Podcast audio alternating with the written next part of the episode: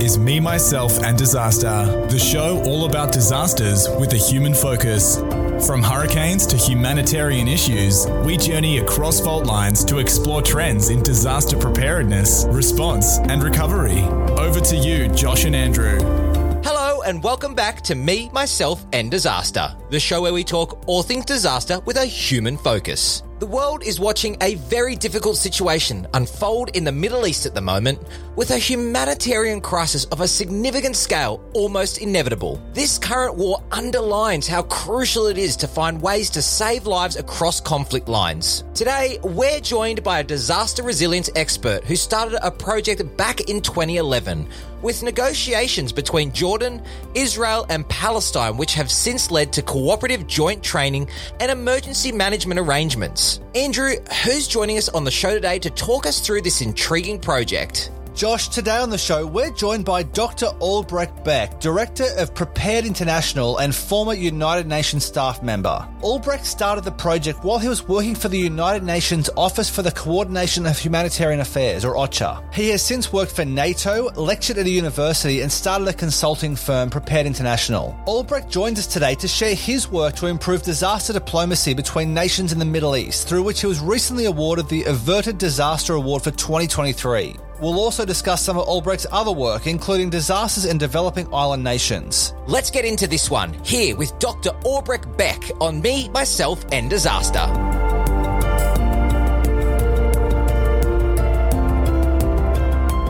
Dr. Albrecht Beck joins us now from Germany. Albrecht, welcome to the show. Thanks so much. It's a pleasure being with you. So, firstly, congratulations on that recent award. I imagine this work would not have been at all easy, and particularly given the, the current conflict in the region. But can you take us through a bit of an overview of, of the project in the Israel, um, Palestine, Jordan area that led to this award? Thanks for that.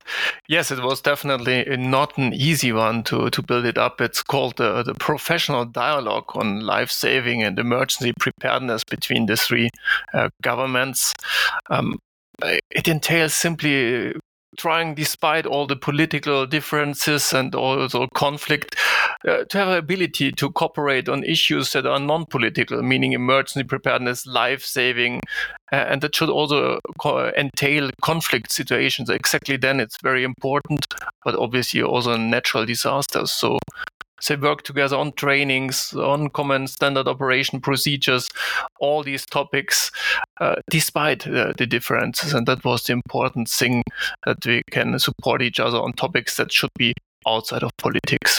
So I'd be really interested to understand, I guess, what was some of the catalyst for this work. We we know there's obviously um, there, there's obviously risk within the Jordan uh, River Valley for, with with earthquakes. Was that the driver? Was it the local risk of the natural hazards in that area that really was the catalyst that kind of drove this conversation? To say, hey, we need to do something in this area. We need to start dialogue and partnership to manage some of this. Was or, or was it the conflict? Or I guess help our help our listeners understand what was the, the beginning of this work. Just exactly. I think the key point was to, to show them that they have common interest, and that was mainly based on the natural disaster risk there. Uh, from the background, it was after 2006 uh, was again a high tension time of high tension and conflict. Um, there, there was no communication allowed between these parties anymore, especially between the, the Israeli and Palestinian on the official side. So it was impor- important to, to build bridges and show them that there is a common interest uh, for all of them. And uh, despite the tensions, uh, uh, it was after some time, it was clear to them everything else than cooperating uh, could lead to a disaster in the disaster. And there's a need to be able to support civilians despite conflict. And I think that trigger uh, was especially on the earthquake. We, this risk is very clear to them. They're in the middle, nearly on the middle of uh, the earthquake cycle in the region, meaning mm. a larger scale uh, earthquake could happen any day. Uh, but afterwards, it was also becoming clear that, that during conflict, but also during uh, disasters, more and more climate related, like floods, that they are not very prepared in the in a desert environment for, uh, that are all topics where they need to be able to cooperate. And that was really then the trigger for them to cooperate despite all the problems. For those that might not be familiar with the region Albrecht, is is it is what would be the number one natural hazard that really would kind of put that region on edge? Is is it earthquakes? Uh, what is that kind of risk profile for people that might not be, you know, familiar with the area? That's exactly the case. The, the earthquake risk is very high. There are two fault lines that could trigger large scale uh, de- destruction on, on all uh, three sides.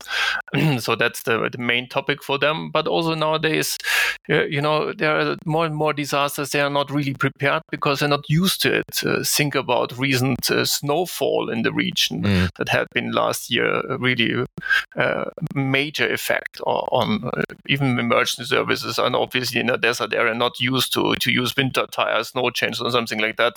Uh, that's something that is more used in my region, but definitely not for the desert area of the mm. Middle East.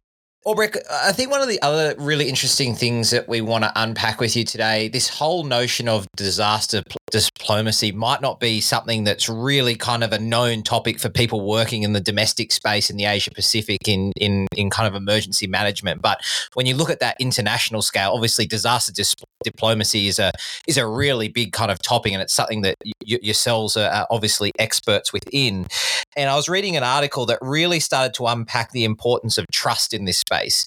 Can you kind of help us understand in in this project in this initiative what trust meant uh, for success and how trust actually built this project uh, to succeed at the end of the day? Josh thanks. Yes, uh, disaster diplomacy uh, had been a little bit discussed uh, for some time, but it disappeared again from the agenda, unfortunately, because uh, from a disaster management point of view, of a disaster preparedness point of view, uh, for us it grows in importance uh, because obviously climate change climate conflicts, related conflicts, all uh, need uh, stronger preparedness between conflicting parties uh, to stop this cycle of disaster and conflict.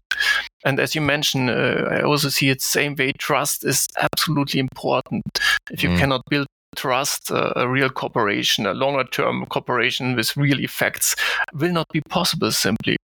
Uh, in the dialogue uh, between Israel and Palestine and Jordan, obviously, uh, was no trust in the beginning existing between the parties. Too, too much has happened uh, between all uh, involved, uh, and especially also why would a disaster manager start cooperating if he's uh, threatened by legal consequences by his own government? So there must be a, a real strong trust existing before that is not uh, developed. That cannot happen. So there was the importance uh, in the beginning we did who built trust obviously between the, the facilitator of this dialogue and the individual parties, which was my, uh, myself as part of the UN in the beginning. And there we, we saw uh, the trust was both coming from uh, uh, neutrality that was seen in the facilitator, but also it was important to be shown as one of them, meaning a disaster manager, somebody mm. who has a technical knowledge, who works with them on technical improvement that really can help them. Not somebody who goes there to, to be the big mediator, big be in the media, and then have, have a political outcome. The political outcome was for the disaster managers not a topic in the beginning. It was yeah. a real effect on the ground. And the other one was obviously the trust between the parties, which was even worse and more difficult how should this start? And there it was important that uh, we had a lot of individual discussions with actors, making sure that the political uh, field was not referred to in the meetings, that politics went really out of that, and that they could all see uh, that there are people who mean it for real. In that case, it was very important to, to, to have an Israeli counterpart who really uh, reached out to the Palestinian side and uh, was for them credible in being interested that something changes. So that mm. made a real di- difference in that case. And another point was, in fact, uh, with all these different trainings, uh, participation in foreign projects, and so on, they simply became a lot used to each other. So uh, we had times where the Israeli and the Palestinian counterpart were at least once a month traveling together. So they were a little bit getting a customer to each other, learn to know yeah. uh, the person behind the flag, meaning the real private person. And that over the years was very important to build this, to make sure they stay together even in situations like the, we have currently, make sure there are at least weekly meetings, even if they might only be possible to uh, take place online. Uh, there can every time gap that would be in between the cooperation could lead at the end uh, to a failure. So this is also nowadays at this very moment very important to make sure this continues and make sure it stays also outside of politics. And by this we, we build trust between at least individuals that other than the backbones that also the organizations can follow. I think it's fascinating because I, I, I, almost get a sense that there's a lot of crossover between the work in that disaster, uh, emergency management space, disaster risk reduction space, and that kind of dis- diplomacy space. Because we all know that in disasters, building that trust and having those relationships with community and the people we're dealing with really is the becomes the currency or the credibility you deal with in those in those interactions. And I I'd imagine for you, Albrecht, that there would have been a lot of tense conversations to start with. And I know some of our listeners may have been in spaces where, you know, you're having some of those really robust and tense conversations. And I think you probably would have seen the pinnacle of that, you know, dealing with Palestine and Israel. How do you, as an operator, deal in that space? How do you, in a sense, come out of that with a positive outcome at the end of the day? Good, point. Sometimes you need a need a lot of stamina. In the beginning, we had everything: security forces entering meetings, collecting one of the parties, and uh, all these uh, issues in the beginning. Uh, it needs needs time, and mm. you need to understand all the interests of the different actors. Uh, we started with a stakeholder mapping of more than 200 individual stakeholders wow. in the region. Uh, from the outside, when you start, you see there's Israel, there's Palestine, and there's Jordan, but but obviously there are very, very uh, a huge diversity of organizations and individuals with different interests. Uh, and you need to understand them to, to maneuver in this environment uh, and mediate and uh, try a lot of different pathways until you, you found the right one that, that makes it happen. So yeah, it's not easy, and it's it's really a full time job to to maneuver mm. in that. Uh, and it's important that you you follow a little bit also your heart as disaster manager, see the goal really to to help the people, because uh, the Middle East, I mean, the conflict is more than well known, and there are a lot of actors with uh, individual interests uh, that you have to go around to to come to a real good conclusion. Mm. I think your story makes me really quite interested because there's a lot of countries out there who are in conflict zones and they do have significant disaster risks. Um, Israel and Palestine and Jordan are not the first to sort of experience this type of relationship. Is there any advice that you would give if you were in emergency management going into one of these countries or states that had that um, conflict with another state, dealing with a disaster risk? What sort of strategies or advice would you give them? I think the, the, the, number one advice would be never give up. Uh, there is no straight way forward in uh, conflict affected countries uh, where you work on disaster management, disaster risk management, and then try to understand uh, not only the environment, but uh, especially the different stakeholders and their interests. Um, don't take the, the, the, agenda of your own organizations if you work for one of the big ones uh, as uh, the, the one you should implement. You need to find out on the ground what can be done and how you do it.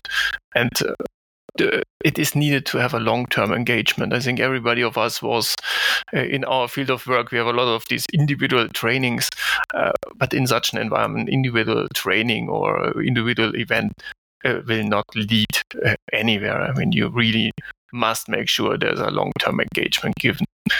That was, in fact, for, often for us also later on with other scenarios, uh, for example, in Africa or in Asia, uh, an issue and problem. I mean, getting the really funding for long-term engagements that can lead in this environment to something is often, unfortunately, very hard, uh, especially for smaller organizations.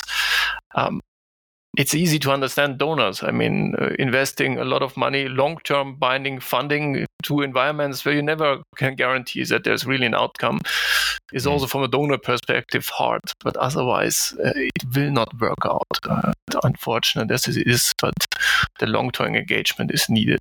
Yeah, it's a really interesting point. And I think um, I've seen before a lot of those, I guess, opportunities to volunteer overseas, and they say, I'll come over for a weekend or a week to sort of build a house or help out and you just kind of think like, what difference is that? Like, I mean, sure, it's making some minor difference, but to make meaningful change, you've got to be there for the long term. It's not some sort of trip and a holiday. You've got to be there and actually have build those relationships and and really be part of it. And your project was there for, for quite a long time and still involved, I understand. But um, part of the, the efforts as you went on was to build um, training courses and you had a joint exercise. Can you take us through um, what were those? What, what, what do they involve? In fact, I think the, the, the, training courses, the exercises were always a little bit a backbone of the project. Uh, we started with a uh, with a project, uh, in fact, that was of the German government, and we as the UN these days were just invited to hop on board on supporting Israel to prepare for a natural disaster impact.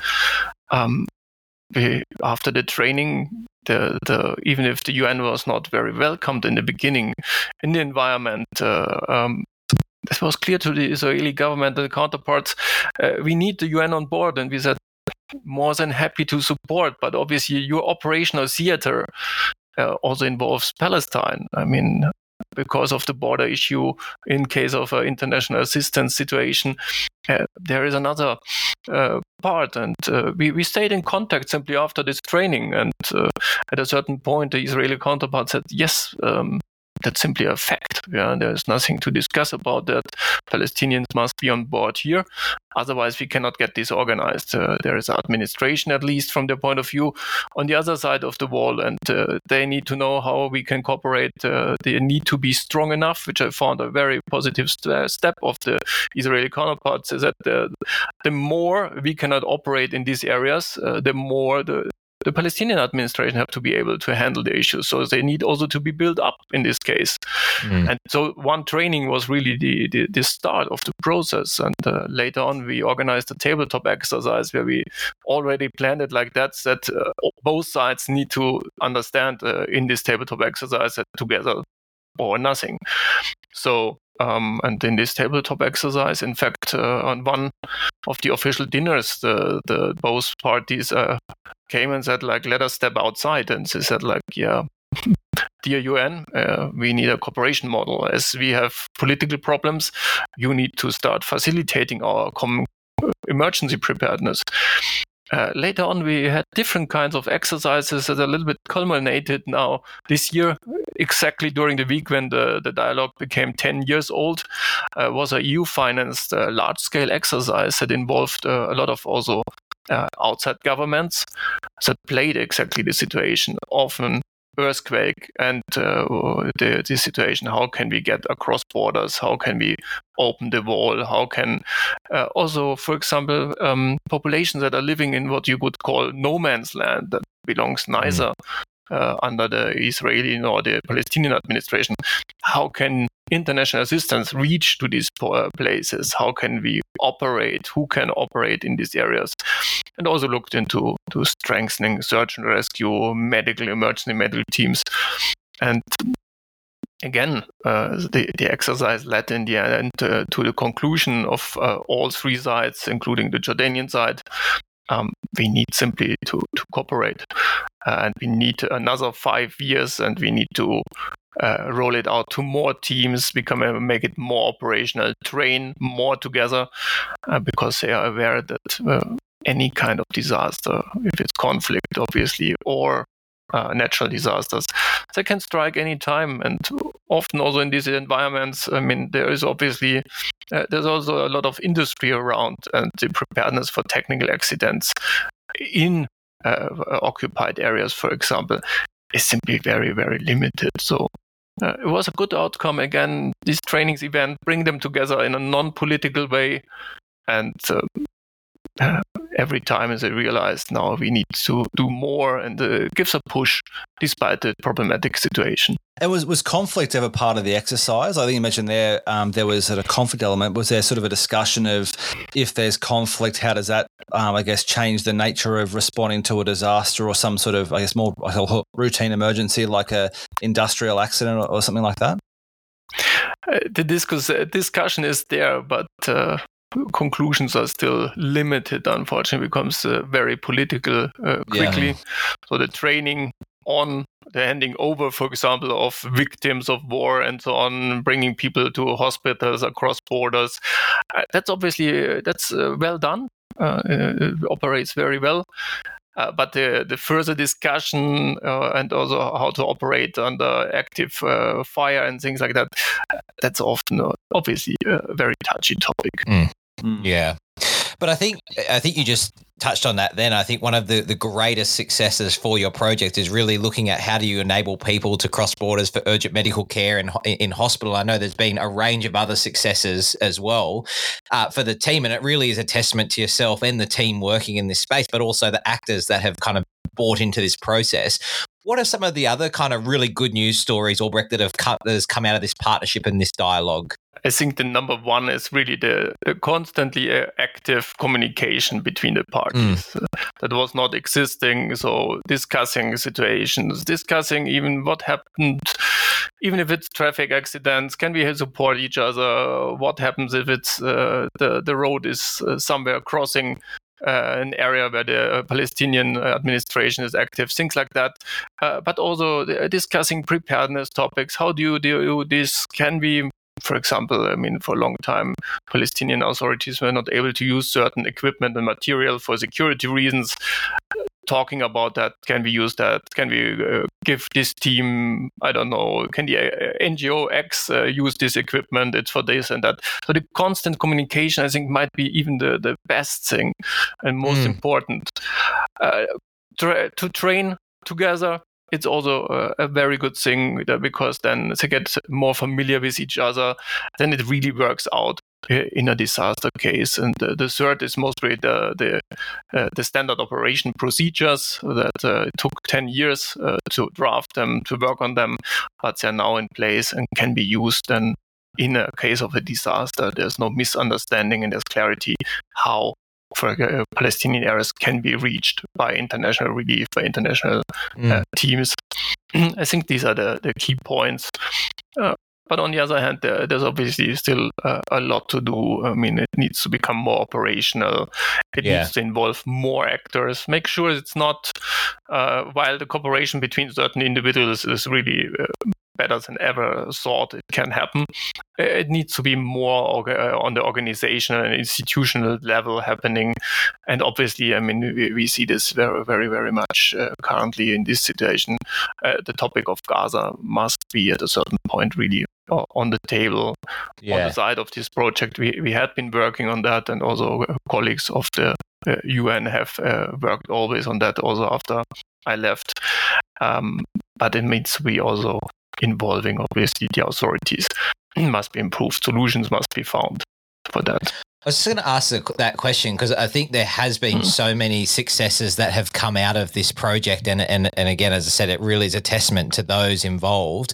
But as we all kind of know what's going on at the moment, uh, have they i guess how, how are some of those solutions? How are those communication uh, channels going? How, do you feel like they will stand the test of time with some of the recent conflict and tension going on in the area? What do you, what do you see as the kind of that long term um, sustainability of the project? Do you think that foundation's been built that it can continue and can survive through something like what we're seeing at the moment Josh thanks. Yeah, that, that's a key question.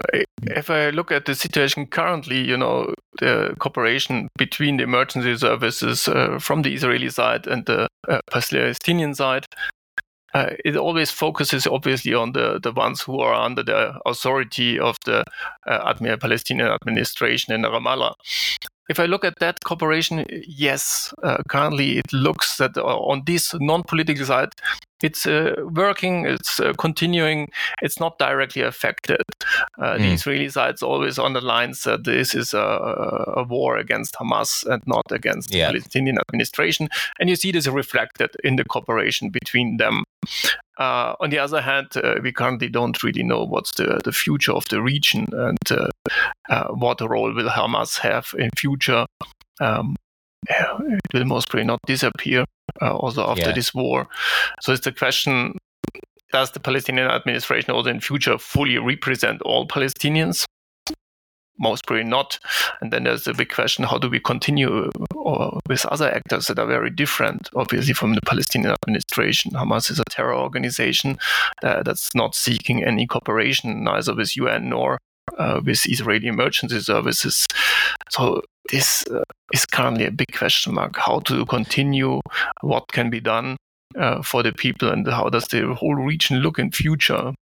So it's very hard now uh, to say what mm. can be really the, the future of the cooperation because disaster diplomacy as a concept normally looks into cooperation between actors who are at least have an interest to cooperate. Yeah. Yeah. Must be limited. Sometimes you need to guide them to. We had this in the beginning of the dialogue. Some we had this also in other parts of the world. Sometimes you have to really show them what's the interest. Yeah. Uh, I don't think that counts for an organization for a terror organization. Obviously, there's not uh, the that's the opposite of having an interest. So there is a really a limitation of this concept. If a terror organization leads a certain area, how do you connect to any of the authorities? I almost get the sense that that diplomacy, that element of diplomacy, plays so strongly into that that notion of sustainability. Hmm. Because I, I, you know, again, no expert on the area, but I get the sense that you know this area has been under conflict for many years. Um, you know, these these tensions and these conflicts are not recent, and if it's not this conflict, there will be another one, or there will be some other actor coming into that space. So it's about yeah, that that really interesting about how does dis- diplomacy set the foundation for sustainability. Exactly. Yeah, definitely. Um, the diplomacy in it, yeah, often, uh, I mean, uh, it's also creating a space where the professional side, uh, the, the, the, the, disaster managers, the experts on resilience and preparedness can cooperate uh, and really open a channel for that. Uh, that. That's the key point. Is this given mm. or not? Uh, and again, how, what is the consequence for every professional to cooperate? Um, is there room that they can, on the only operational level, cooperate? I mean, the example, obviously, a lot of high-ranking uh, people leading uh, in, Ga- in Gaza are, on the one hand, coming from the professional side, but have to be at the same time uh, part of Hamas. Is the threat they face uh, too big, or is the interest to save lives maybe higher? Mm. Uh, that's often a question, and uh, often there's simply then not the room for them to maneuver in this field. The, mm. the, threat and the surveillance is simply too big. So, talking about Gaza there, and it sounds like, well, that's just, I guess it is what it is at the moment. But what about um, the relationship between Israel and um, and Jordan and, and Lebanon? like your work involved um, Jordan and Lebanon as well, I understand. And and what's what's the relationship now um, in terms of emergency management and that diplomacy? Is that still continuing um, during this conflict? It is, uh, especially on Jordan, it's uh, continuing. On Lebanon, it's always uh, only informal contacts uh, and often uh, difficult via mediation, going no direct uh, contacts there. Um, on on Jordan, the cooperation is continuing. Obviously, there, we saw that the, the kingdom has very much had voiced a very pro-Palestinian side uh, and stand on this, uh, which is uh, natural. I mean, it's uh, obviously, I mean, there's a high percentage of the population in Jordan is nowadays uh, coming from Palestine. Uh, there's pressure on the government in this direction. I don't think that the, the reaction there from Jordan was a surprise at all. That does not affect directly the, the, the, day-to-day cooperations between them. I mean, there's a high also economic interest on keeping this running. Don't, I don't expect a long-term damage if it's getting not worse uh, the situation on that. Uh, the day-to-day activities are, are, given, there's a contact between them, uh, between the emergency services existing. Obviously, it's not such a strong contact like with the Palestinian side. Simply, there's not feel so much activity currently needed, but uh, there are trainings happening and things like that. There's education of emergency workers from Jordan yeah, on the uh, Israeli side. So uh, I don't think it will be so much affected. The interest for both sides is just too high. Uh, but what is announced in the media is obviously something different because of the circumstances than what is really happening behind the doors. Yeah, like always is, I think. And it made me just sort of wonder there as well. So, in terms of these um, countries we're speaking about, what's their level of maturity in terms of emergency management? Do they have the same sort of fire trucks that you have in Europe? And are they are they sort of have a high rescue capability? Like, what's the level of maturity in terms of their disaster response and recovery? Uh, I think on all sides uh, there's definitely room for improvement. Given, I okay, mean, yeah. uh, not not saying that European uh, emergency services are all, also very mature, and uh, there are also huge gaps to, to be frank existing. Um, there's just, uh, I mean, Pal- Palestine has obviously uh, an issue to develop their emergency services because they're not really having a, a country they can work with. Uh, there are a lot of different areas, you know, the area B, C, and A. Um, they cannot uh, operate freely uh, in their territory. Uh, so there are certain limitations also uh, simply given to develop that. There, I mean, there are good concepts, and there are very, very much self-driven people that are working on strengthening the system. Still, uh, from the funding uh, to the operational side, uh, there are huge gaps the Kingdom of Jordan has done uh, a huge, huge work on improving uh, their systems. And uh, some of us who come to Jordan will be surprised what they see. There are many, many fields mm. where Jordan has, uh, together with international supporters, obviously from the development side, uh, developed very strongly. So from the National Emergency Operations Center to response times, uh, that is definitely surprising for many. Still, uh, there are still gaps in the system and uh, the need to improve. And obviously, there is also a need uh, for funding. The, the country cannot finance it uh, on their own. So, uh, still work to be done. But uh, I think in many fields, quite surprisingly well developed, both on the more conflict related side, but also on natural disasters. Israel has a long tradition, obviously, in this field uh, on emergency services, on response systems, uh, still, uh, also on the Israeli side, I mean, for uh, obvious reasons, the, the focus was for a long time mostly for conflict related. Um, on the, the natural disaster side, there's st- definitely still room where you can improve, uh, make the, the country more resilient. Uh, mm. But again, I mean, in current situations, again, the focus is simply on conflict uh, for obvious reasons. And I was really interested to to read recently around the Dead Sea Fault, uh, and there's this strong possibility that um, an earthquake is likely to occur with a magnitude greater than six uh, in the next decade. And it's thought that this this recent um, earthquake in Turkey and Syria might have actually accelerated the probability of this occurring. What would such an event like this, um, such a huge earthquake, mean for this region? Uh, and uh, it would be really devastating, to be frank. Uh, none of the parties is really prepared for such an event. Um, Worst, obviously, it will be in Palestine. Uh, there's simply, from the building codes, for a long time, there was no building code. People could not afford. Everybody was building themselves self-made houses. Mm. Uh, think about the second intifada, where in, in Nablus, which would be most probably the worst affected area uh, in Palestinian areas. Uh, houses were built up to 13 floors uh, without a real uh, foundation. They were leaned against the mountain because there was no inspection or nothing, no authority in place during these days. Uh, so there could have really a devastating effect, and a lot more has to be done uh, to to get a little bit more ready. Uh, but also the, the Israeli side would not be uh, prepared. There are areas that have old housing uh, that have not enough uh, emergency services on the ground, often tricky in the mountains. Even if there's a program to retrofit housing, you can imagine if you have to retrofit a whole country, it just takes a long time and costs a lot. Mm. Um, same uh, preparedness on the Jordanian side. Uh, while new buildings have higher standards, uh, the the old housing, for example, the old city of Amman, most people would be very very badly affected. So it, it, would be a really really devastating scenario there.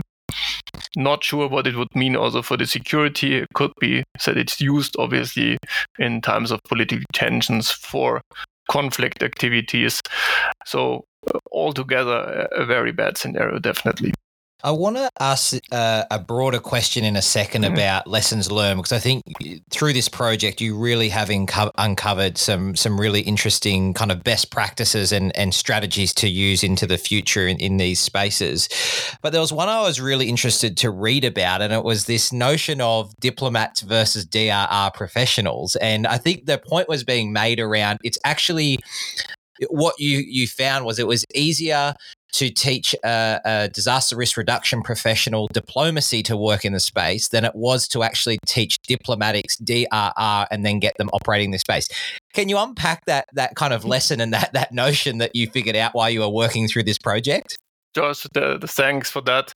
Yes, the, we had in fact a very nicely organized also a working group from the United Nations University who invited uh, both practitioners, uh, diplomats, and also researchers on this topic, uh, and we looked into the experience and uh, a disaster diplomacy project with diplomats that had a background a little bit in disaster um, that normally didn't work out. They were always focused more on yeah, how do we resolve now conflict uh, mm. outcomes uh, and so on, always on the political level. And people were immediately backing off. And uh, we had also the experience in the professional dialogue that there was agreement that no diplomats are allowed uh, at the tables. They were very strict on that. Otherwise, it was felt uh, it goes immediately into a different field of work. It's again uh, about peace mediations, political conflict and not so much about the cooperation on emergency. While if you uh, teach uh, disaster practitioners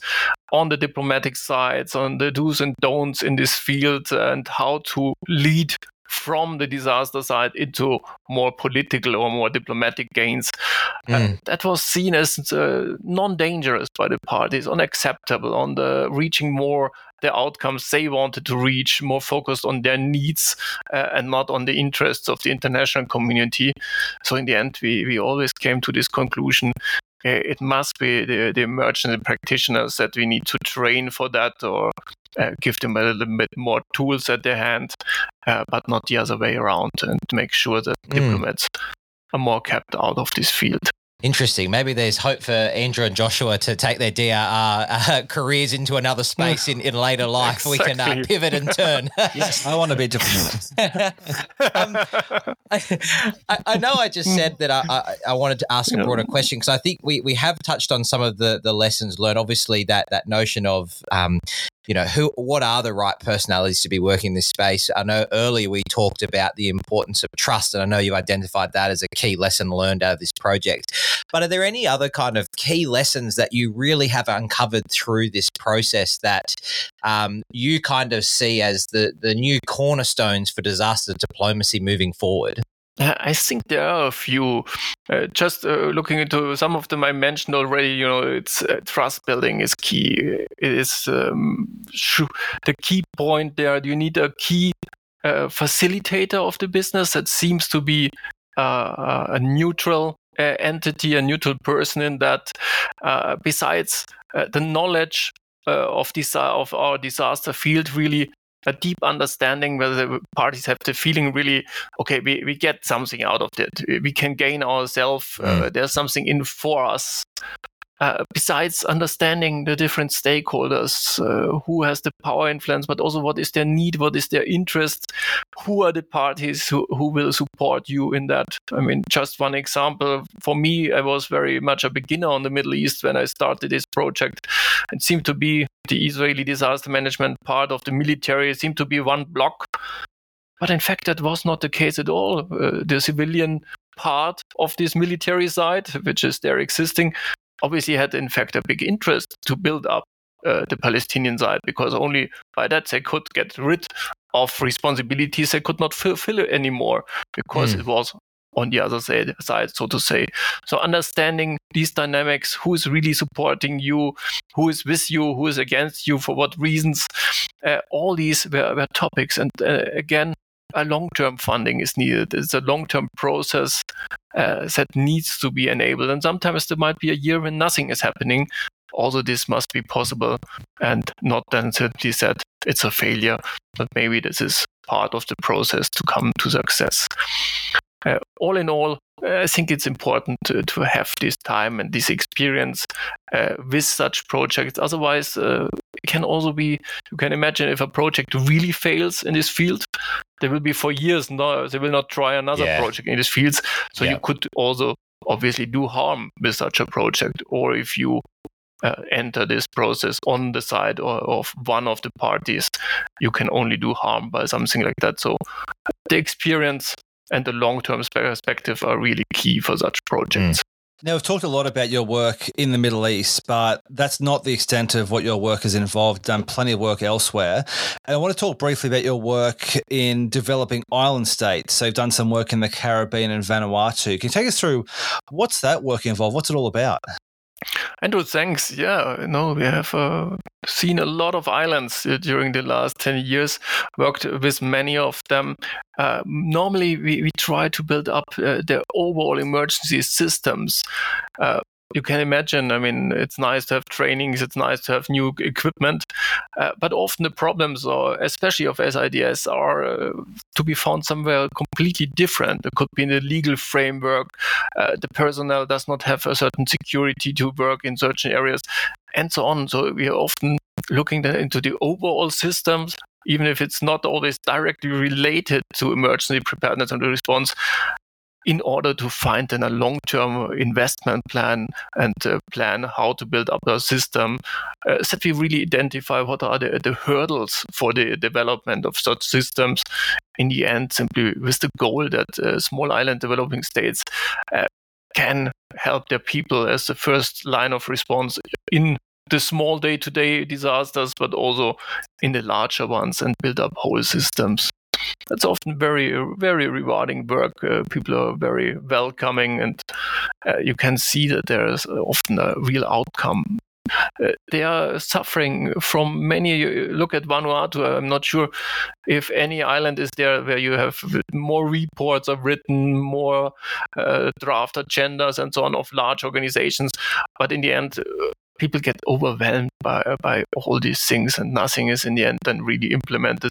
So then it's very rewarding to see that you're coming really uh, a step-by-step process to build up and make sure that, that the basic foundations are first before then the, the fancy climate adaptation agenda comes to make sure they can deal with these things themselves so it's a, it's a pleasure working with them no, it sounds interesting, and I like tropical islands, but I'm sure it's like yeah, these things are these things are more serious than that. But um, and I think the work of um, I guess the disaster risk in places like Haiti and and some of those places in the Caribbean is pretty clear. And I think in Vanuatu, it's one of the the highest rated in terms of disaster risk of any country in the world with sea level rise and the impact of the um, I think there's an ocean fault there somewhere with a volcano and there's earthquakes and there's everything else there and I guess the risk of um, cyclones as well is, is huge. And, and I think it's a really important point you make, Albrecht, around that notion of doing the simple things right first before you can do the, the more technical stuff. Andrew gets really sick of my sayings, but I always say that it's better to bake the cake before you ice it. And I think so many people go to try and ice the cake before they bake it. And it's about some of those really simple things, but we know that they're the foundation and the cornerstones to DRR and how we actually then enable ourselves to do that more fancy stuff and invest further funding into that space. Um, one final question I, I, really want to kind of leave the listeners with, and, and it's something that I know Andrew and I are quite passionate about, is is given that the industry we work in, given the challenges we're we're kind of steering down the barrel of into the future with with disasters and, and climate change, is about how Andrew and I and and and the the podcast can, in a sense, start to build a, an industry that um, you know that is ready uh, to to deal with those future problems. And one of those things, and I know we talk a lot about in the diversity spaces. If you can't see it and you can't hear it and you can't imagine it, then how do you become it?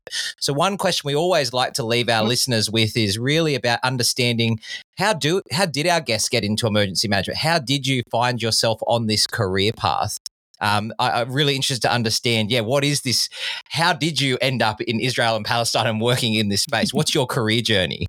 That's not a very straightforward uh, one for me, uh, to be frank. I mean, I was already, you know, for uh, as a as a kid, I was a volunteer for Red Cross. But in the area where I came from, uh, that's quite normal that you're a volunteer for one of the organizations. So it was not really leading me directly to the path. Uh, but when I studied, and in fact, uh, I studied history. I'm not a uh, direct normal study which we find around us normally.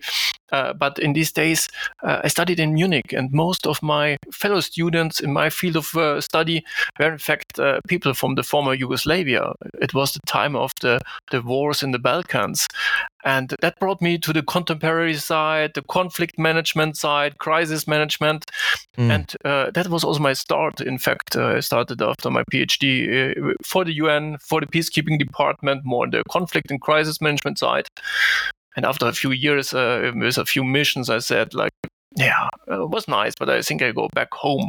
But the moment I was back home uh, with the German Crisis Management Center, it felt so bureaucratic. And the same moment, uh, a former colleague in the UN approached me and said, like, uh, come on, uh, we need somebody in OCHA for the Office for the Coordination of Humanitarian Affairs. And uh, that was a little bit my way back. And then in the, in the UNDAC system, in the United Nations Disaster Assessment Coordination Team, responding at her to large scale disasters on behalf of the UN. And uh, this was my way back into the system. And uh, since then, mm. I, I, stayed there. I wanted to go just for a few, short moment. I thought I'd go a few months uh, to Geneva, to the UN, and it stayed for a long time then.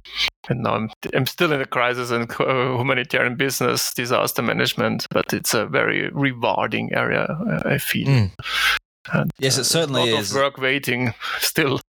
I think it's a growing space, and there's mm-hmm. just plenty of work to do. And it's it's something that I think Josh and I always sort of joke that we've kind of found ourselves in this industry that we certainly do love. But there's something that's you know, very, I mean, it's very satisfying. There's just so much work left to do, and I think that the case in in Israel and in Palestine and the other places that you've been working a perfect example of, of the growing risk around the world at the moment. So it's been really a fascinating discussion today, talking to you about the Middle East and your thoughts and experiences. And I think everything going on in the Middle East at the moment highlights how important this disaster diplomacy is. For our listeners, you can see more from our conversation today on our website about Albrecht's work at me, myself, disaster.com.